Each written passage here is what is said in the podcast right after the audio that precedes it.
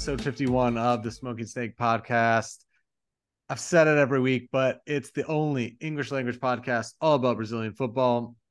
I'm your host, Peter, joined as always by the other host, Enrick. And this is going to be a podcast. Uh, there was just too much information this week, too much action uh, in South America. This is this podcast is exclusively going to be about Brasileirão Week 12, Match Week 12 um, in Brazil. Uh, tons of transfers going on in the background, tons of crazy results. Of course, we had the the big clash, one versus two, Botafogo versus Palmeiras, that we'll talk about. Um, but we're going to do a separate episode early next week, all about Libertadores and Sudamericana. Um, and so look out for that. For this, for this one though, we're going to stay here in Brazil, match week 12. And wow, it was a good one. Uh, before we get to that, Enrick, how's it going? How did you uh, how did you enjoy this match week? Hey Peter, everything's going well. Uh, we had so many important matches. Uh, Atlético Paranaense against Corinthians. Uh, this was a great rivalry, as we will talk about. Uh, we also had the Flamengo Santos clash. So we talked about with this with uh, our friend Owen last week and sort of a preview of how things would go. And now we have a chance to even discuss in more depth, uh, looking at the result, because going back in 12 years ago, as we said before, this was such a dramatic and really important performance by those two teams. So it's going to be a great episode for sure. Yeah, and of course we've got the news of the day. Luis Castro is headed to South, uh, excuse me, Saudi Arabia uh, and we'll get to that uh, at the Botafogo game. All right, let's start out with Atlético Paranaense facing Corinthians. Uh, Atlético Paranaense, last time we checked in with them, they didn't have a manager. Uh, they still don't. Wesley in charge. Um, and uh, I guess they're saying that he might stay with uh, with the team until the uh, the end the end of July. So um, kind of interesting that move there. Uh, and Corinthians, they got the win last time against Santos, but they're still in some poor form. And man, they uh they got caught flat footed at the beginning here and they didn't look any better. Yeah, and I don't know what's going on with Atlético Paranaense. Uh, I think they've been such a consistent team with the results that they've been getting from Copa do Brasil matches and anywhere really, like getting 1 0, 2 0, 3 0 results really good for them. And uh, Corinthians, a shadow of themselves. Uh, every time they get a great win, uh, I think they beat Fluminense a couple weeks ago. Uh, the week later, they lose, I believe, to America or something like that.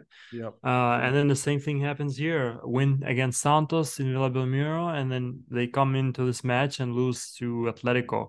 But uh, as you said, Peter, Atletico Paranaense attacked very early. In the third minute, Vitor Bueno's shot hit the post. Cássio was left motionless. Uh, and in five minutes, it could have been 3 0. There's so many chances missed that I have had to look up at the time and like realize it's only been five minutes so far. And I thought that maybe it, w- it would have been halftime uh, by the time that those chances would have gone, but was not the case. Atletico so good. Uh, it's been so long that I had I've seen a Brazilian team play uh, the way Atletico played, and Corinthians had no time to breathe. Uh, and even when they did breathe, uh, they got caught in counters by the Furacaos. So in the 36th minute, uh, Vitor Roque's header goes in. It was a much uh, deserved goal. I'm very happy to see him get back in the score sheet as he's doing probably in every match. Yeah, definitely um he's he's just been on a tear recently. Um so good and just a subtle little touch with his head that that makes it uh go into the net. Uh really really skillful play there from Vitor Roque and you can see uh what value Barcelona are getting here um uh, for the the the striker and the the player that looks like he's going to be the number nine for Brazil one day, battling uh, with Endrick for the spot. But um, he looks uh, in in great form right now. Yeah, and uh, I think one of the other players on the opposite team, of course, uh, having such a good performance was Cassio, uh, protecting Corinthians despite conceding that goal. In the 49th minute of ha- our first half, uh, he denied Canobbio with a crazy shot, and he had a jump save that made me realize how good Cassio actually is. And the preceding corner was headed in by Vitor Roque once again, but then it, it got disallowed as it never fully crossed the line. And it was one of those uh, ghost goals, if I can say that. Maybe 10 years ago they would have been called, but now with VAR, uh, they're no longer the case. Corinthians in the second half uh, played much better. And I think they didn't do enough to equalize in this match, depending on how they created those chances. Chances. Yeah, and just going back to the Vitor Roque goal or um, almost goal, um, I mean, really impressive header again. And he showed he's showing us he can score anyway. You know, he's got uh, a pretty muscular build. He's so skilled. He's so intelligent in getting into the right areas. He can score poaching goals. He can score headers. He can score with both feet. He's just a complete, complete striker. Um, and the only thing he's lacking really is is just that that towering height. Um, and unfortunately, I don't think that I see that coming for him.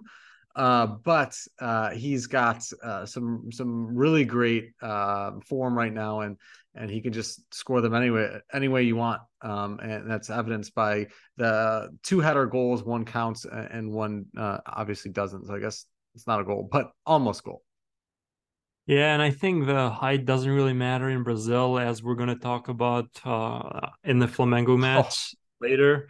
Uh, I think as long as he's playing here, he can score goals even if he's like half the size of the opponent. But maybe when he goes to Barcelona, he'll need to do a great, uh, a better job there.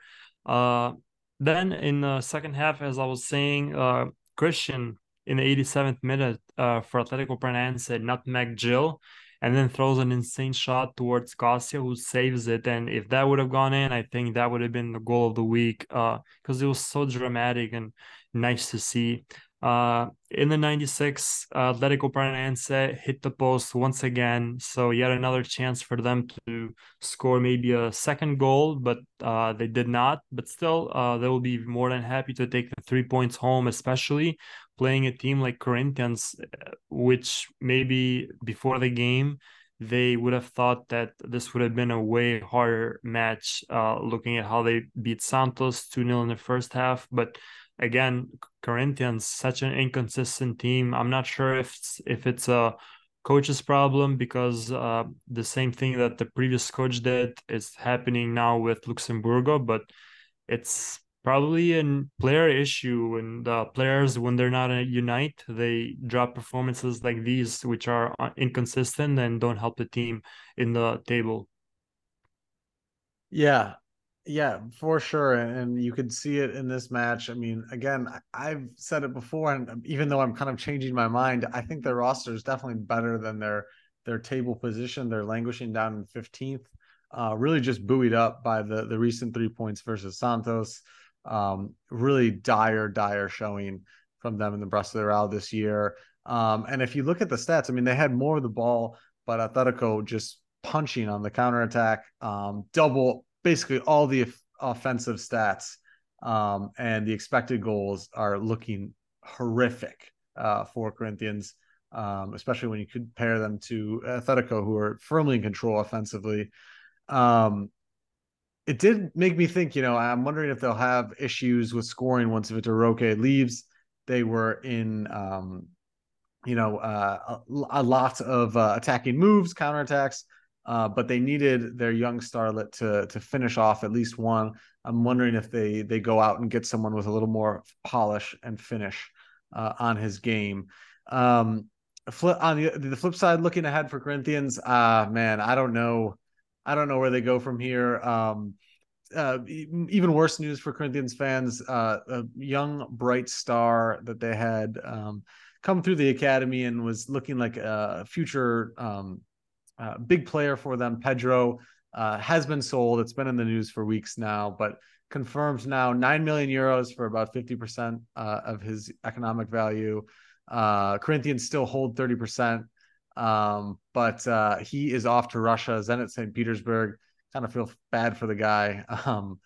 Um, but um, yeah, and it's interesting. I want to note here that the, there's a relationship between these two clubs as well. You've seen a lot of players go back and forth. Yuri Alberto, one of them. Um, so uh, interesting there, and and their president uh, Duilio confirming it's uh, the sale went through to uh, to pay the bills, as he put it. Yeah, and I think Robert Renan uh, as well. He played in Corinthians, and he made the move to Zenit, which I don't really agree. He's such a young player, and going to a league that's probably not the priority now nowadays after whatever's happening uh, at the moment. Uh, I think even before the Russian league was not it. Uh, Hulk played there. Mm-hmm. I was not a fan of him joining them. Uh, who else? Claudinho from Red Bull Bragantino uh, went to Zenit. So many Brazilians moving there, probably like the, what uh, Shakhtar Donetsk used to do uh, years ago with Brazilians all over the place. But again, um, if they're if they're not performing well eh, when it comes to Europa League, Champions, and Conference League, then I don't know why those players make the move. And it's actually a cold place as well for a Brazilian to go there, I think that they wouldn't adapt well in the team and the climate changes. So it is what it is. He went there, and hopefully he has the best career. Who, who knows? Yeah, you brought up Claudinho. We'll get to him a little bit later because he's also been in the news. But let's uh let's move it on over to Fluminense and Bahia. Fluminense started off really bad for them. They uh they conceded and then they got a red. Uh, Nino uh, gets a red card in the 37th minute. Uh, somehow they turned it around in the second half. Lele and Gabriel Pirani um, uh, bail Fluminense out in the course of three minutes. Um, Fernando Diniz uh, getting some boos. Um, actually, not at this game. He's suspended, uh, but he got them uh, later. Um, and uh, fans were not happy with, uh, the way the team's been been performing, but it's good to see Lele with the goal, Volta Redonda striker that came over after the Carioca, and Pirania, a piece that they picked up from Santos um, that contributes here and um, secures them the three points um, despite uh, a kind of a poor start to the game. Yeah, and I was very surprised watching this match. I was watching live and I see Bahia scored first, and I was thinking, what is going on with Fluminense. I did not expect them to even concede. I expected them to win 2 0, 3 0 in the first half alone. Then Nino gets a red card, and I thought maybe it was game over. But in the second half, as you said, uh, Fluminense definitely woke up two goals in a short period of time. And that was it. Uh, three points secured, and every team, as long as they're getting the points, uh, it doesn't matter if you concede first, get a red card, get a yellow, none of that matters. Yeah, it just goes to show you also how brave Bahia have been. Uh, you know, they they might be feeling themselves after that win against Palmeiras. Um, and unfortunately, they can't translate it into a, a, win against one of the other big teams.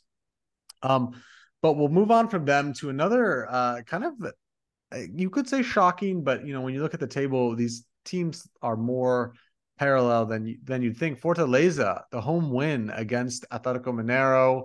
Um, 2 1 is the final score. And I've said it before, but big fan of the manager of Vojvoda Fortaleza.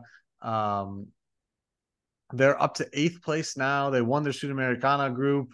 Um, and they also added Marinho um, to uh, to their roster as well. So they're putting themselves in a really good position to push up that table, maybe challenge for Libertadores, to Sudamericana spots, um, and maybe even go for a run uh, on the continent. So um, great to see from them. Atletico Mineiro a little more confusing. Uh, they're underperforming their roster, so inconsistent. Uh, but you know, on their day, they're fantastic. So uh, don't keep your eye or don't move your eye from them. Um, I think they can uh, they can knock off just about anyone in the continental competitions, and maybe even uh, if it comes down to the wire in Brazil, if a team is facing them, uh, and, and, challenging for the title, they might uh, be able to pull off a, a victory and deny a, a team of a, a, a, trophy.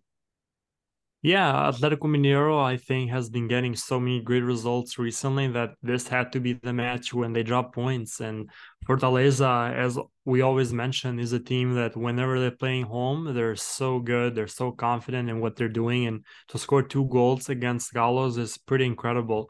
Actually, the last time they lost a match in their home stadium uh, goes back to March 29th in the Copa uh, di Nordeste, I believe, final against yes. Ceará which they didn't even need to lose because they had oh they actually won the next match i believe uh, but either way it just tells you how good fortaleza is and uh, they got such a great fan base in the stadium that probably helps them a lot. And Atletico Mineiro getting one back with Alan Kardec, maybe they could have even uh, equalized, but the red card for Saravia in the 89th probably killed their hopes. So uh, Fortaleza gets the three points, and they're in a very good run uh, in this competition.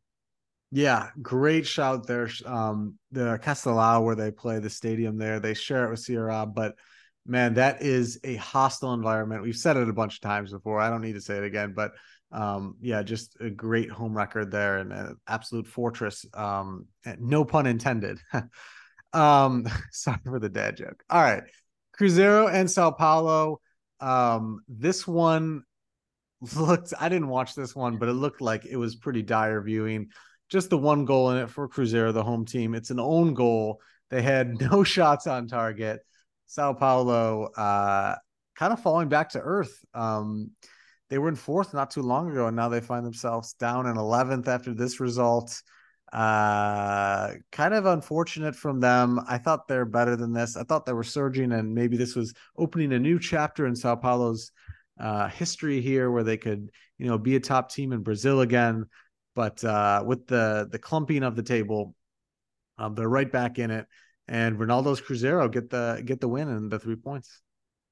Yeah, and you gotta feel bad for Rafinha actually scoring that own goal very early into the match, and he did not deserve that. Uh, he did not mean to send the ball back in his net, and Cruzeiro on the other side gets the three points, get the win at home. Uh, one goal was all that was needed, but when you look at the stats, as you said, you would think that oh, Sao Paulo had the way better game than Cruzeiro. They had more shots and more chances. I think they had like 69 percentage of ball possession. But uh, watching this game live, I did not see any difference in gameplay. I thought that Cruzeiro played much better. Sao Paulo wasn't really heading into attack and to score. That it seemed like the that was not their uh, their goal. And when that's not your goal, then you end up not scoring and you lose games like these, which uh, for Dorival Junior's side, I think it's unfortunate. But either way, uh, they gotta improve uh, the chances that they're taking and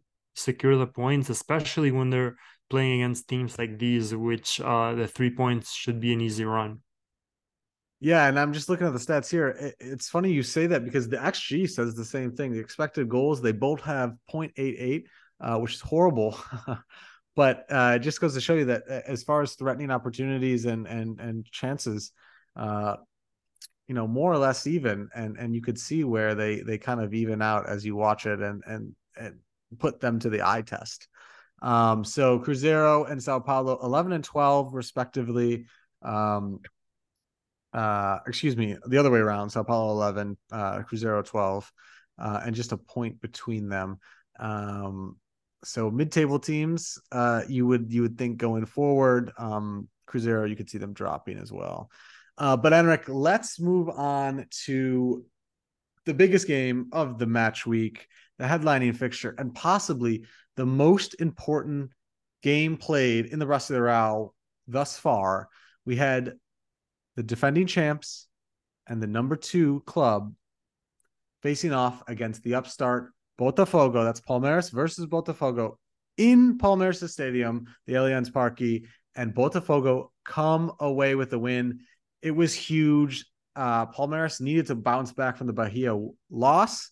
Um, and Botafogo looking to extend their lead at the top. Um, uh, one thing I did kind of pop into my mind, I'm wondering, you know, uh, Rafael Veiga and Rony obviously were in Portugal with the national team uh, when they played Senegal in, in Lisbon. And uh, wondering if they're a little tired because you know, Rony was lively in the beginning, but Rafael Veiga, we'll talk about his conclusion of the game, but not a great game from him. Uh, but I mean, everything was teed up for just an incredible match. Yeah, this was a must win match. And if anyone did not see this live, they made a big mistake. Although there were not too many goals scored, uh, Palmeiras actually started the game with uh, numerous chances towards goal and dominating in ball possession. I think they did pretty good in that first half, and maybe they could have gotten uh, the first goal if they maybe converted those chances. Yeah, and and honestly, just looking at them, it seemed you could almost tell the difference in quality in, in favor of Palmeiras. Their touches were more crisp, their passes were more crisp. Um, you know, they seemed faster. They just seemed like you know they were just a better team. The players were better quality players, and even Rony got a good look early. Um, but uh, you know, it ended up going wide, and it was offside anyways. But it just takes just that one little moment for Botafogo, and they capitalized on it. Yeah, in the 28th minute, Tiquinho, uh, he dribbled past uh, home side defenders and throws throws a shot with his left foot, and Weverton couldn't reach it. Low in the ground, he couldn't do anything about it, and there you go, 1 0 Botafogo. Yeah, perfect finish. But I mean, you could kind of see this coming. Well, you couldn't see it coming, but uh, if you were told that Botafogo were going to score, you could see it coming from a set piece. Uh, you know, the free kick pings around, hits a few Palmeiras players, falls to Tiquinho, just absolutely sells the defender on a crazy fake shot on his right, puts it back on his left, and just a perfect finish. And like you said, Weverton could he just couldn't get there. And pretty crazy. One chance, one goal, and that's all you need. That's all Tiquinho Soares needs uh, he'll put it away every time. Yeah, I thought as well. Uh, Botafogo had low chances of scoring, and I thought if they would score, maybe that would come after Palmeiras are already leading two goals or three goals up. But that was not the case. A surprising goal and a surprising chance even in that first half because uh, Botafogo was nowhere near where they needed to be if they needed to win the game. And two minutes later, after that goal uh, got scored, uh, Palmeiras can increase their pressure even more with uh, Lucas Perri, who had to throw himself into the ground twice to prevent the ball from going in. So, so many chances wasted, and maybe not wasted, but for a Palmeiras team that usually we're used to see them score and score and score, and to see them now unable to do that uh, against league leaders, still it was uh, impossible to think about. Yeah, and that that chance you just referenced, Lucas Perri, right after the goal, um, he made me pretty nervous, and I think he was he had he was on the edge there. Uh, he spilled the rebound there, which was, should have been a simple save and cover up, but uh, luckily they uh, they had no harm. Um, and, uh, and and Botafogo lives on uh, one one nil up. Yeah, and uh, no Rony goal. Uh, he did not score in this match. So who is it there to always come back and help Palmeiras? Always the defenders. Gustavo oh. Gomez, uh, actually wearing the number 156, maybe for the number of appearances for the club. He scores a header. And luckily for the Fogals, he was called offside, barely uh, off, and an unfortunate chance that maybe Palmeiras could have equalized in that first half. Yeah, and actually 156, I believe it's the number for um I don't know if it's the emergency number, but some sort of service number in uh Palm uh in Sao Paulo. And the club had partnered with um this organization as government service uh to spread awareness. I think it's, you know, obviously it's winter down there. Um, I believe it's getting colder, and especially at night, it can get pretty cold. So um, I think you saw the on the low number uh shirts they had a little um, cold thermometer, and 156 is the number you dial there. So uh, I don't have all the details, but they talked about it on comms. Um, and I did a little bit of Googling, aka one search. So I believe that's the story behind it. Um, but yeah, Gustavo Gomez, dangerous as always. And another thing, as you mentioned, the jersey, I noticed that when the game started, uh, Palmeiras usually has the word Crefisa in the middle and then fam on the bottom. But this time it was flipped. So I'm not mm. sure why that was it, but it was odd to see and cool as well because it's something that we don't see often in in soccer. Uh, in the 59th minute, Botafogo counterattacked. It was a great counter. Uh, Eduardo passed to Vitor Sá, who found himself 1v1 with a Weverton, and the shot goes wide. And if that chance would have gone in, Peter, I don't know. Uh, that would have been game over. And no matter how much Palmeiras would have tried after, they wouldn't find any goal. And maybe if they did find one, that would have been it because having a 2 0 lead away would have been incredible for the away side. Yeah, absolutely. I, I cannot believe he missed. I thought it was for sure a goal. I didn't scream, but I definitely made some sort of noise. Uh, and after that, you know, I just I I was pretty positive that Palmeiras would go and score. Uh, Botafogo though uh, hitting on the counterattack. Um, a player I was really impressed with, Matias Segovia. Didn't know too much about him, uh, Paraguayan kid, uh, but connected with Luis Henrique on a, another counter pa- uh, counterattack. Insane pass from Segovia. Uh, but uh, Henrique score or excuse me, not scored, uh, stopped by Weverton. Um, so it uh, really uh, Botafogo looking super menacing on the counterattack, but you just knew Palmeiras they would have at least one more chance, one more opportunity, and and likely more than one. But man, they got a great opportunity and they squandered it. Yeah, in the 80th minute, Flaco Lopez uh, was pushed in the box, uh, penalty awarded for Palmeiras, and I thought that was it. Uh, the second goal and the tying goal would come, and Rafael Veiga takes the penalty and unfortunate for him and very luckily for us as Santos supporters and the Botafogo as well. Uh, he missed it, and what a chance that was! And if he had scored, maybe I would say that Palmeiras would have even gone on and scored the winning goal in that match, but he did not. And fortunately for uh, Botafogo, they did not convert that in. Yeah, and I can't even imagine what our buddy Pete was was uh was ex- feeling and, and doing at that moment where you know you just you think it's a for sure goal and now all your expectations for the rest of the season and okay this is you know much more anxiety inducing uh you know run here. Um but no he misses the penalty and honestly you know the the pen i think it probably should have been a pen uh, but Flaco Lopez, man, he really sold it. Uh, it wasn't as rough as he sh- was showing. Um, uh, and, and after that, I think Palmeiras were just so deflated. Um, and Botafogo close out the match 1 0 victory, huge victory. They go seven points clear. Um, and just wow.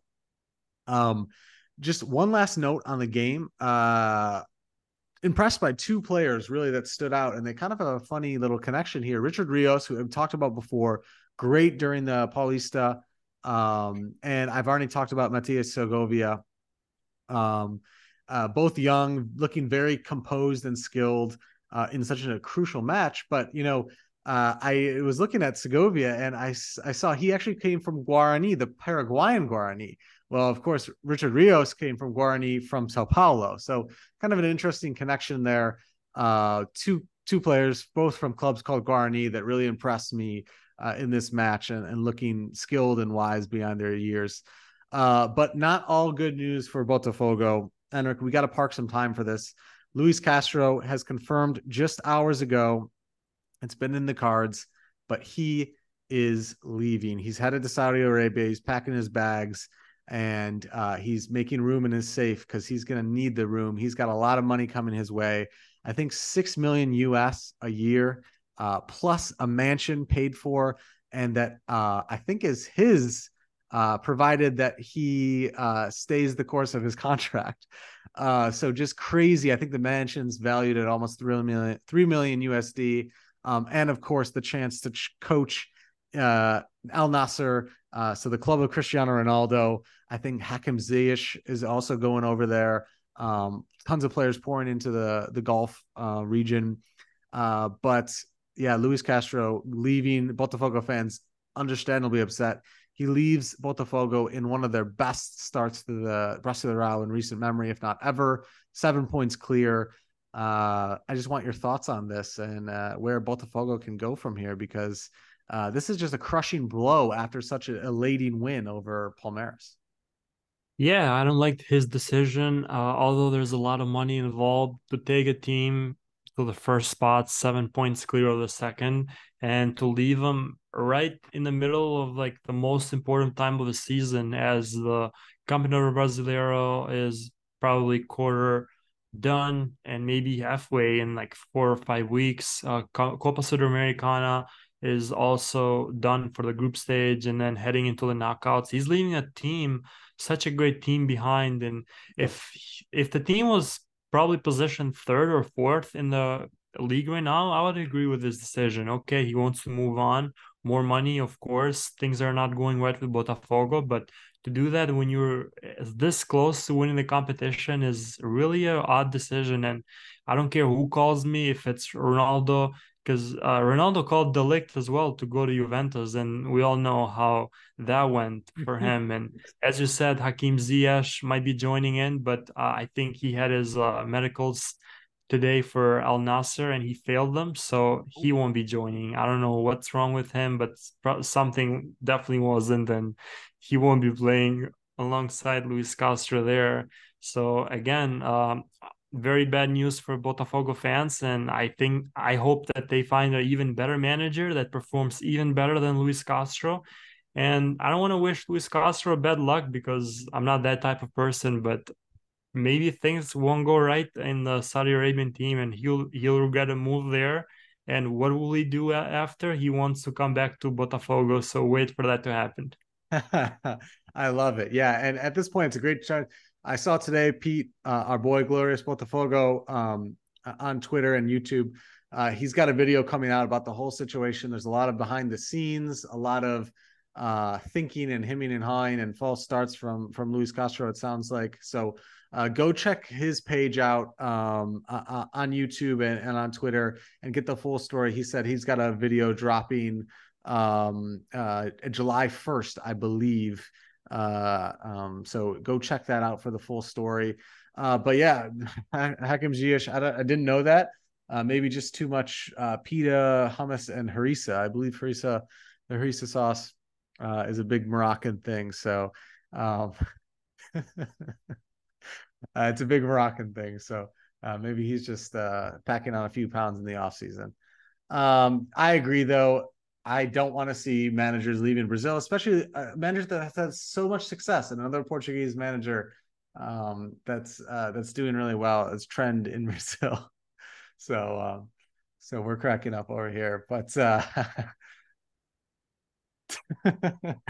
Dude, I hid the camera to help you, and then you're probably thinking I'm laughing. Okay, okay.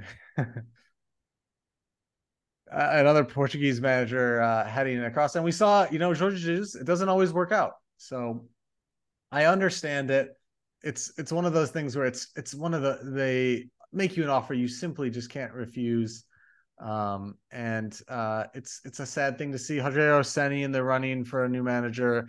Um, Botafogo, there's a list of candidates, uh, and we'll see which direction they go. But uh, let's move on from that kind of sour news uh, Gremio and Coritiba, and guys, I just want to take a moment here. I made um, a stupid uh, title to our last episode, and I tweeted a stupid tweet uh, from the Smoking Snake podcast account uh, that Suarez is fine. Look Listen, listen, um, Suarez is not fine. Obviously, in a lot of knee pain. Uh, I was watching Botafogo match, uh, not this match. They're on the same time. Um, his knee is not okay, despite my stupid comments. Uh, though you wouldn't know that from looking at the uh, the score sheet. Another goal and assist. Luis Suarez is just on fire. He's doing it all, even on one knee. This guy's incredible. Uh, but I just want to say, hey, my my bad here. Uh, Suarez in a lot of pain, and and yeah, despite his productivity, he this uh, this story might be coming to an end. But hey, not over yet. Suarez Suarez determined to to to go on. Uh, they destroy Coritiba five one. Um, Coritiba still winless, so uh, pretty pretty um, shitty showing from them so far in the rest of the round. Yeah, and uh, I think this was a very good result for Gremio. Uh, they got the job done at home, scored a lot of goals, even though they conceded one. Of course, Alef Manga had to be there, and and Luis Suarez, as you said, uh, he got injured, and very unfortunate for him. He had a great run last week. I think he scored. Now he did that again uh, for Gremio, but I think in the 85th or maybe 10 minutes before uh, the game was over, he was crying in pain, and hopefully he'll come back uh, very soon because we would love to see him keep playing and scoring in, in Brazil. Yeah, and it, yeah, just makes me feel more stupid and and uh, I just I just want to see him better. Um, but we'll see. All right, on to another uh, pretty much equally as somber topic although uh, much better performance. We've got Santos and Flamengo. Uh, Santos dropped this one at home in the empty Vila Belmiro, uh, two to three. Um, Flamengo uh, do get the win. Uh, but just two notes before we dump into the game. Want a big, huge shout out to Mauricio Destri and Anthony Wells on comms uh, during the game, doing a great job. And uh, not only that, they shout me out during the game uh, and Owen um and uh they shouted you out, uh Enrick as well and the whole podcast here. So again anthony wells and mauricio great job guys. Uh love listening to you guys. And i i bit my tongue in the mauricio destri interview but anthony if you're if you're listening um one we'd love to have you on the pod and also i need your workout routine bro uh always posting the the the gym selfies uh at uh at like 6 a.m guy's insane but uh, Flamengo looking good in the all red. A lot of people said they looked like uh, Atletico Paranaense as well, uh, which I didn't think is a bad thing. But I thought I like this kind of the kit, uh, the shirt shorts combo. Uh, but uh, that's about um, where I'll leave it. And Enrick, you can start uh, because Santos uh, conceded uh, in the first 25 minutes.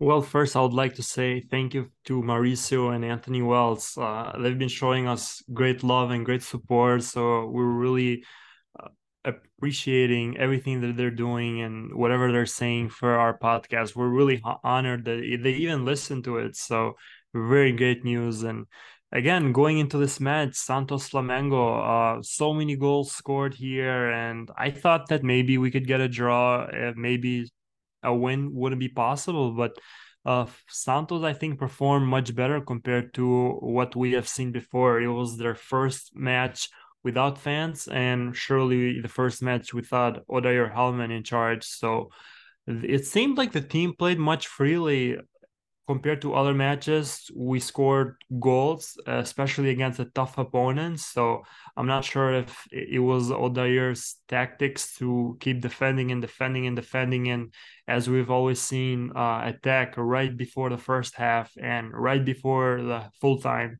So uh, at least now we got to see the Alvinegro team attack throughout the whole match whenever they had chances. And in the 22nd minute, Joaquim and Gabriel Inocencio, they made a mistake, both jumped for the ball, and it somehow ended up to Everton Cebolinha, who scores. Uh, João Paulo seems like he's always the guy who helps the team out, but in this in this chance, he had nothing that he could have prevented the goal from going in way too far from his hands, and Flamengo take the lead. And throughout the game, uh, I think that even when we had chances of scoring still maybe even if we scored two goals in a row we would never be able to get a win against flamengo.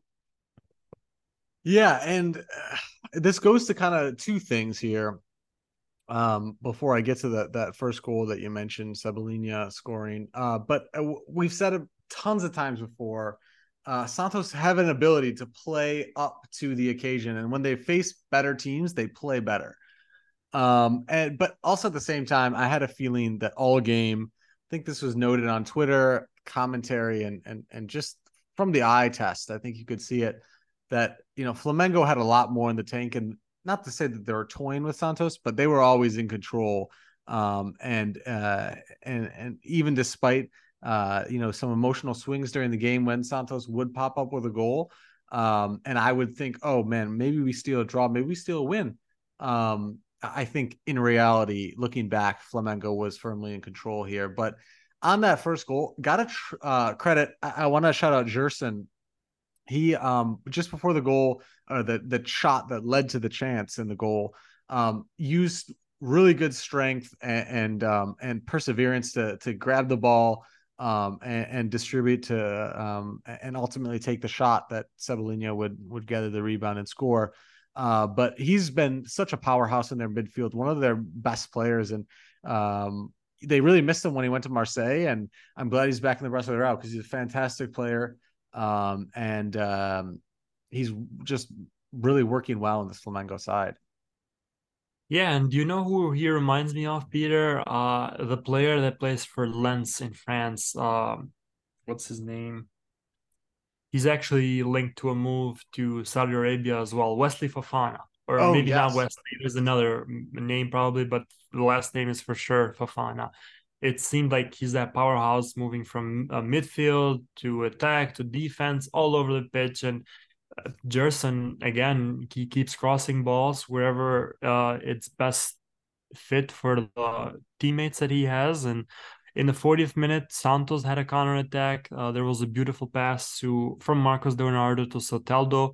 He passed it to Mendoza, and somehow we scored 1-1. And very happy to see that goal be scored in in uh, in our home stadium.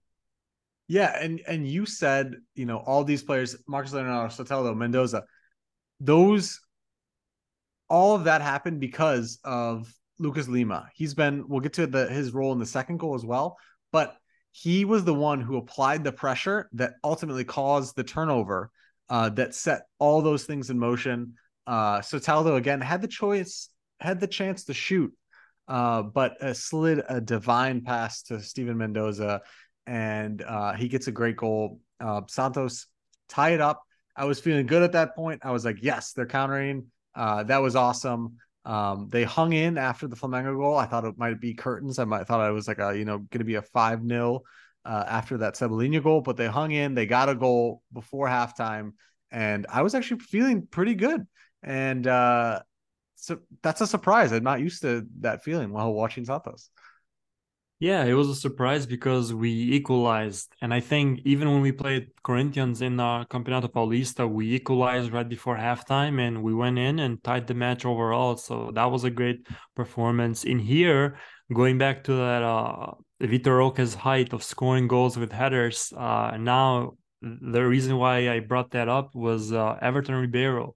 He's such a short player, and for Flamengo to score a header against our tall defenders was it seemed impossible but maybe not for him. He got a, a the advantage for flamengo once again 2 2 nil up and what a chance to sending the Mengals forward again. In the 52nd minute uh, Messias uh, header was saved by Matheus Cunha. Rebound fall to Rodrigo Fernandez who tied 2-2 again another result that I was very happy. I did not expect Santos to even score one goal and let alone two, despite the result at the end.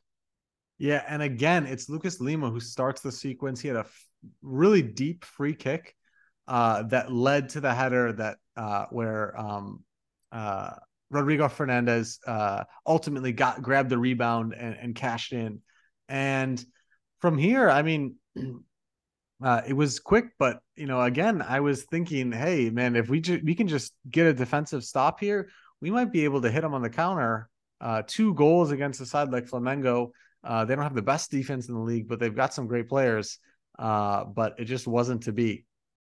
Yeah, it definitely wasn't. Um, we tied two two, and then right after, uh, Gerson assisted to Eric Pulgar, who gave Flamengo the lead for the third time, and I think Gerson's assisted two, if not maybe even three. Now it couldn't be three because the first goal was a mistake by our defenders. But what a game that uh, Gerson had! I think he was the best player in the Flamengo match.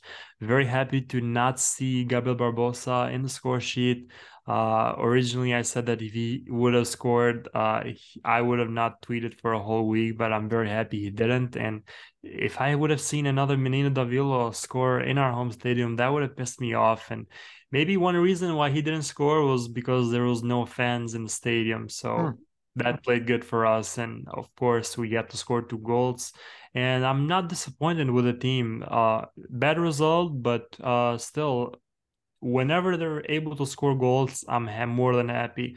I would rather see a five four or a seven six loss compared to a one nil loss, uh, let's say against Coritiba or even a draw. So at the end of the day, um, I'm not too pissed off about this result.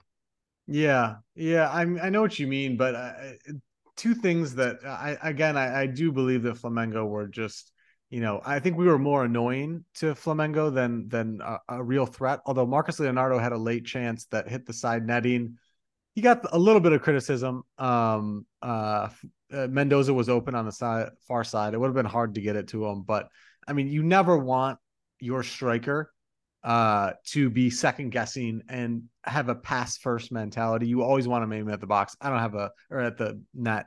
I don't I don't have any problem with that.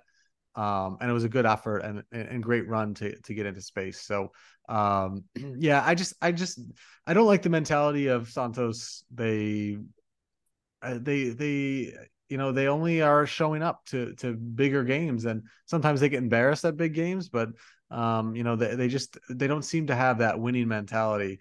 Um, but uh, great game from Lucas Lima. Really impressed with him. And, and yeah, Gerson on the other side, great game, two assists. Uh, he's played a pivotal role, though not getting the assist in the first goal. Um, and I am looking at uh, SofaScore here. Uh, he does have the highest rating, 8.2 uh, of uh, Flamengo, and of course uh, the match. So uh, great game from him. Um, a couple notes here on both of these teams. Uh, we talked about Allan um, joining Flamengo again, not official. They're ironing out the details, but um, I think he's pretty much confirmed. But we teased this earlier in the episode. Claudinho stuck at Zenit after a crazy, um, crazy good sequence at Red Bull Bragantino. Looks like he might return to Brazil um, and to Flamengo, which would be very scary. Um, and uh, you know whether they move out Matheus França. Uh, there's been talks of Pedro as well. Uh, we'll have to see. Uh, but what's seemingly very concrete is the Santos side of the uh, the conversation here. Um, Enrick, I want to get your thoughts on Angelo. The big news: Fabrizio uh, Romano tweeting about it, Casagrande tweeting about it. Uh, it looks like the deal is all but done and um, all but official. Looks like Angelo joining Chelsea uh, for around 50 million euros. Um, you know, is he going to go to another club owned by Clearwater, uh, like Strasbourg? Uh, I don't know if they still have the the relationship with the the Belgian club, um, but uh, or the maybe it was, no, it was the Dutch club, right? Um, but uh, but yeah, good signing. What are your what are your thoughts here? Good deal. Uh, just just talk to me about Angelo and Chelsea. Well, first of all, talk about Chelsea. I don't know what they're doing in this transfer market, but it seems like they're selling all their big stars, like Mason Mount and uh, Havertz as well, is going to Arsenal. So uh, they're doing something really crazy and i think that if they continue to sell these players then they're going to give the youngsters more opportunities in which i see angelo being a part of the team in much often in the future but uh, i don't know what to say at santos he was never that type of player that i thought oh he's definitely a starter and i want him to be here like as we think about uh, marcos leonardo mm-hmm. i think angelo played maybe one game out of five and maybe got substituted many times. So really not that bad. Uh, feel I'm not feeling too bad that he's leaving, but uh, we have so many other youngsters like Davy G, and maybe we can have the chance to use those. And looking at the wings, we have Mendoza on the right, Soteldo on the left. So it's looking pretty good so far, and hopefully uh, if we manage to get a player to replace Angelo, it's probably a 25, 26 year old. That's my favor. But again, uh, Angelo, I wish him all the best luck. Hopefully, he plays many matches for Chelsea and he doesn't end up like that. Those players uh, that have been loaned out to different clubs throughout Europe. I think not too long ago, they had like 30 players loaned outside of England or even in England. So I'm not very optimistic about his chances of starting in the team, but hopefully he does, and hopefully uh, he turns out to be like Rodrigo or Neymar in uh, Barcelona or Real Madrid. Yeah, I think he's a lot more raw than those players are. Um, but yeah, I mean, um, I kind of agree. I, I, worry about depth. Of course, we have Daniel Ruiz, uh, the Colombian player, but um, I haven't seen enough of him to kind of have an opinion. Um, I, I, know he's pretty raw himself, and I, am not sure that he has the skills. Angelo, for sure, one thing's for sure, you know, uh, he's an elite dribbler, um, and he's really, really talented. So uh, he needs a little finish on his game, a little polish. Um, and uh, the word from talking to Chelsea fans, I, I think their feeling is there's a new regime in town. Um, Clearwater and, and Todd Boehly or whatever his name is, I think it's it's Boehly, right? Um, uh, is uh, you know they're going to try to manage some of their loans a little better, and and, and rumor is that he might end up at uh, Strasbourg in France um, on loan. They're also owned by Clearwater, so um, we'll, we'll see where that goes. But you know, it might not be the worst thing to get some reps in in, in Ligue 1 because uh, he's definitely not ready for the Prem, uh, in my opinion. Uh, but I think there is a good player there. Very, very raw, like I said. But um, I mean, he's young and he he can play under pressure and he's got a lot of talent. So um, looking forward to seeing where his career takes him. And uh, if it doesn't work out in Europe, he's always got a spot here uh, in, in, Santos. Um, one other note before we kind of round out the Brasileirao. Um, Marcos Leonardo, another another link here to Rome. This time not Roma. Uh, previously linked to Roma um, for around 15 to 20 million, but now on the blue side of, of the city of Rome, Lazio uh, extending a 15 million euro offer, um, plus some add-ons. Um, some Santos retains some of his uh, his economic rights as well. So uh, Marcos Leonardo, uh, we talked about how he may be on his way out um, and just another another interested bidder there. Um, all right, let's move it on. Red Bull Bragantino beating Goiás. Um, Pedro Caixinha's men looking good. Uh, they're up to seventh. Uh, Eduardo Sasha scoring, former Santos man, really good signing uh, for them coming over from Atletico Mineiro. Um, Internacional, man, just the other week, uh, it seems like, or, and we said this last week too they were in dire straits, and now another win, beating America, uh, two one. They're in sixth place, um, and this is what I would uh, would call a yo-yo team for sure. Uh, up and down, up and down. So uh, keep an eye on that one. Um, and then finally, Vasco. They finally get a win in the Brasileirao. Uh, they did it pretty unconvincingly. A penalty kick in the 77th minute. Uh, and it was just a 1 0 win over Cuiabá. Uh, but that win is going to feel very good for them. And that is so crucial uh, before they just slid into a complete death spiral. Yeah. And then going back to those matches that you mentioned earlier, uh, I think in the Red Bull match, uh, Red Bull is doing great things this season. Of course, they have players that uh, are able to score goals, but once again, Eduardo Sasha in the score sheet, a player that when you th- see him score a goal, you think you're scratching your head and say, "Ah, oh, maybe at Santos he should have played more," but he did not, and now he's scoring goals for the Red Bull team. And what a season this this club is having uh, so far. Um, America uh, seemed like they were leading 1 0 until an hour passed in the match uh, with a goal scored by Juninho in the 19th. But Internacional, uh, unbelievable. Uh, I think Mano Menezes a couple weeks ago, uh, he was on the verge of getting sacked, but now he's probably one of the best coaches in the Brasileirao, maybe even better than Diniz. So uh, 30 minutes left, or maybe not even 30, 20 minutes. Uh, Jean Diaz scores the equalizer for Inter. Uh, playing away, let's not forget about that. I think they played away from home last week against Coritiba when they won, I believe, 2 1 as well. So, or 1 0, actually, a penalty scored by uh, one of their players. But then in the 85th, Alemão gets the winning goal. And what a result once again for Internacional, six points in the last two matches. And things have been going very good so far. And a team that has not been performing lately, as you said, Vasco da Gama finally get to win. their second win in this competition.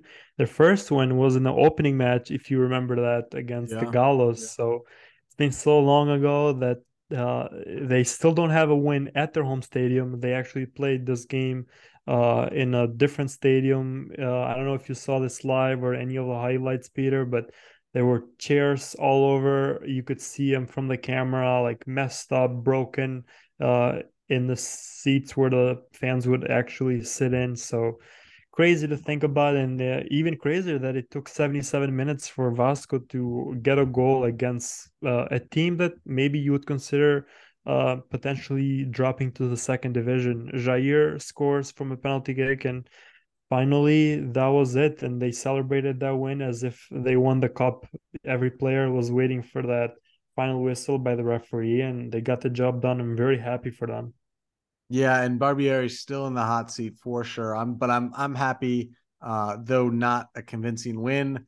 Um, and yeah, both of these teams look like they might be uh, finishing towards the bottom, and Vasco still in that relegation zone. Uh, they unofficially uh, have been uh, trying to sign a bunch of reinforcements to to prop up their team and, and hopefully stay up.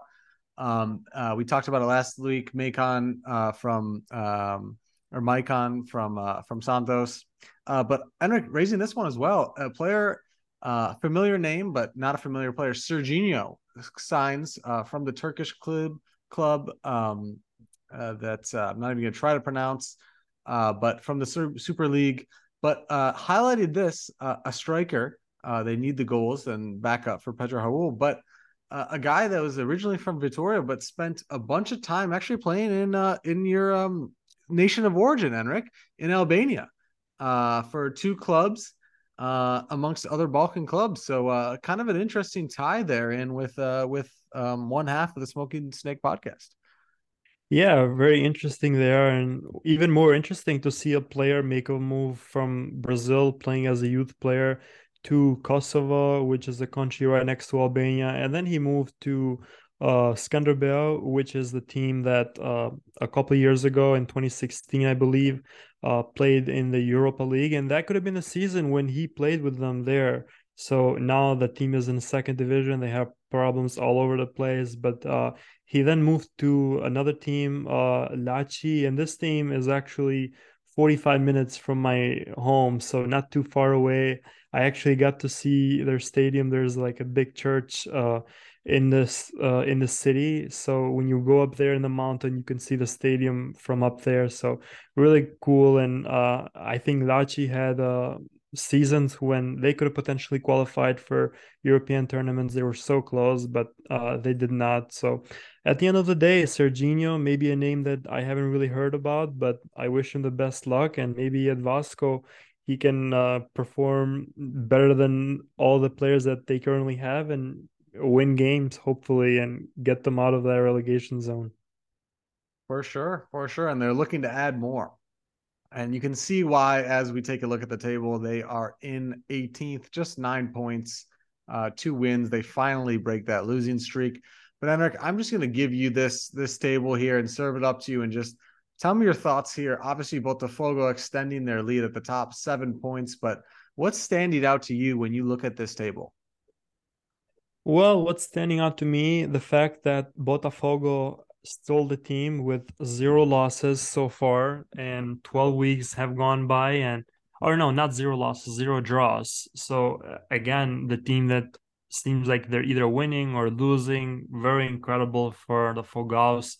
Grêmio, out of nowhere, maybe a couple weeks ago they were sitting eighth, ninth, even tenth, and now they're second place, only seven points behind Botafogo. We mentioned this a couple times so far, and you would think that the second team would be Palmeiras, but no, they're actually down in the fourth spot. And team in the third spot, Flamengo, equal with them with points. The only reason why Palmeiras is uh, actually fourth. So Fluminense, another team which is surprisingly very close in that top four spot, sitting in fifth. Internacional, probably the team that it's mostly on fire at the moment. Um, four wins, one draw in the last five matches, and Mano Menezes has been doing amazing job. I think uh, in those couple of performances that Internacional has been playing in, whether it was home or away. Santos sitting in 13th uh, uh, with 13 points. Um, 12 weeks have gone by and we seem like we're getting like 1.1 point per match, which is very bad. Hopefully, uh, things change soon and we see the team uh, in that top 12 where they can qualify for uh, continental competitions.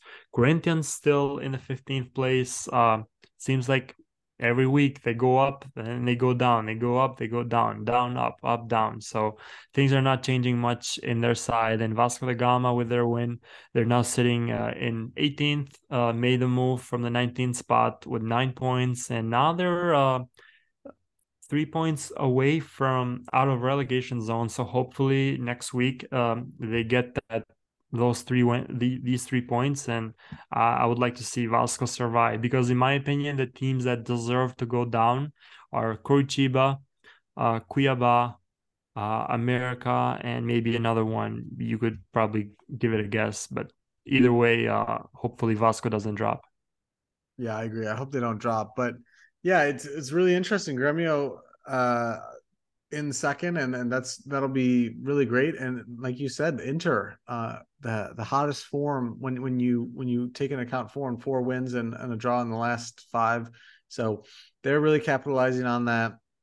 Um, and um, it's shaping up to be a really exciting and interesting uh, and unique Brasileirão, uh, which is why we love Brazil. Um, all right, so let's look ahead to the upcoming Brasileirão match week 13. Um, some big matches um, and some teams that will be looking to uh, get some wins and, and and build some points. The table is so clumped together. We keep saying it, but it still is. Um, and just a few wins stringing to, together, um, uh, you can move quite far up the table as as Inter has showed. Um, Enrick, I'm going to let you go and, and just and tell me your thoughts on this. But I want to just say before you go off, I want to highlight Santos and Cuiabá. Uh, the week following that, they'll play, I believe, Goiás as well. And I just want to be clear here: two must-win games. They have to win these games uh, for for all our sanities. Um, two teams that they should be beating. Paulo Turra is in um, and he'll have time to shape the team and work with the team. But these are teams that they need to be beating. Cuiabá is away, but Santos needs to get something out of this, or they could seriously risk a tragic dip into the lower depths of the table and maybe even the relegation zone. And you never know, Vasco could start surging. Uh, there are a few other teams down there. Corinthians are liable to move up the table as well. So they could find themselves in a really bad spot of trouble. And it's even more imperative because the games after these two games are teams like Flamengo, Sao Paulo, Fluminense. I don't know how many points we're going to get versus those guys. So, two games, the next two are going to be crucial for Santos. I had to get it off my chest. Enrick, take it away. I know how dumb this would sound, but I think that playing against Cuiabá is not an easy task. Looking at how I think last season, I believe we tied 0 0 away from home, which happens to be this game as well. And back then, Pirani was playing for Cuiabá. And now I think Cuiabá, they had such a great game against Vasco da Gama last week. And I would think they would do the same thing against Santos if we did not manage to beat the likes of. Uh, Coritiba a couple weeks ago, I think on June 10th. Uh, we're not going to be nowhere near close to beating Cuiabá because Cuiabá is actually good. And unless the players are highly motivated and they want to perform well and get the results, then yeah, Santos will win. But looking at how things have been going, it doesn't seem like that's the case. And uh, it seems like the players also have no problems with uh, win without winning. And I don't know if we talked about this. Uh, Nathan and Lucas Pires, I think they were mm-hmm. caught uh, in the club uh, partying hours before they had their training at 9 a.m. So at 4 a.m., the fans actually found them and really unprofessional. And I don't like uh, the way I, I agree that every player needs to do whatever they want, but in cases like these, when the club is actually suffering and you got fans all over the place um, yelling at players for not performing well, then you shouldn't be irritating things even more. Yeah, and I'm actually so glad you brought that up because that's a huge story. Um, Natan, obviously, kind of on the fringes of the team right now, but a lot of talent there came over from Portugal, and we bought him too, I believe, permanent transfer, um, and a lot of talent. Um, although it hasn't really worked out this season, uh, he was good, I think, last season. Um, and in the Pauli style, uh, if you could even say that. Um, but yeah, really, and, and actually, kind of a uh, funny layer, I guess, to this story is I believe they were actually leaving a party hosted by Rodrigo. um, so, but yeah, just uh, unprofessional. And the club now has said, "Hey, these guys are not a part of the team. We're we're selling these guys. We're getting rid of them. I don't know if they'll be able to sell them for any sort of money." Or if they're just going to agree to mutually um, terminate the contract, not really uh not really sure there uh, yeah and but... going back to the up uh, predicting matches or the upcoming matches that you talked about uh, i think the game between sao paulo and fluminense will be a big one because uh, it's a team from uh, sao paulo and rio de janeiro competing with each other um, against uh. It's going to be a great match. And other than that, we have Botafogo playing against Vasco. This should be a um, easy win, I think, for Botafogo, despite not having their used to be coach uh, Atletico Mineiro uh, against America, the Mineiro Derby. Uh, I think this was the final a couple months ago in the state tournament, which Atletico won. So mm-hmm. I would assume America would come into this match and they will score a couple of goals. I will say uh, Atletico three, America two. Uh, Atletico Paranaense, Palmeiras, another big game. Uh, reminds me of the Copa Libertadores clash last season. So Palmeiras, despite their loss against Botafogo, they're going to look towards winning this match despite playing away. And Atletico Paranaense on the other side, they've been getting so many great results, and hopefully they do the same thing here. Uh, another game, and probably the last one that I'll talk about for the upcoming week, are Bahia against Grêmio.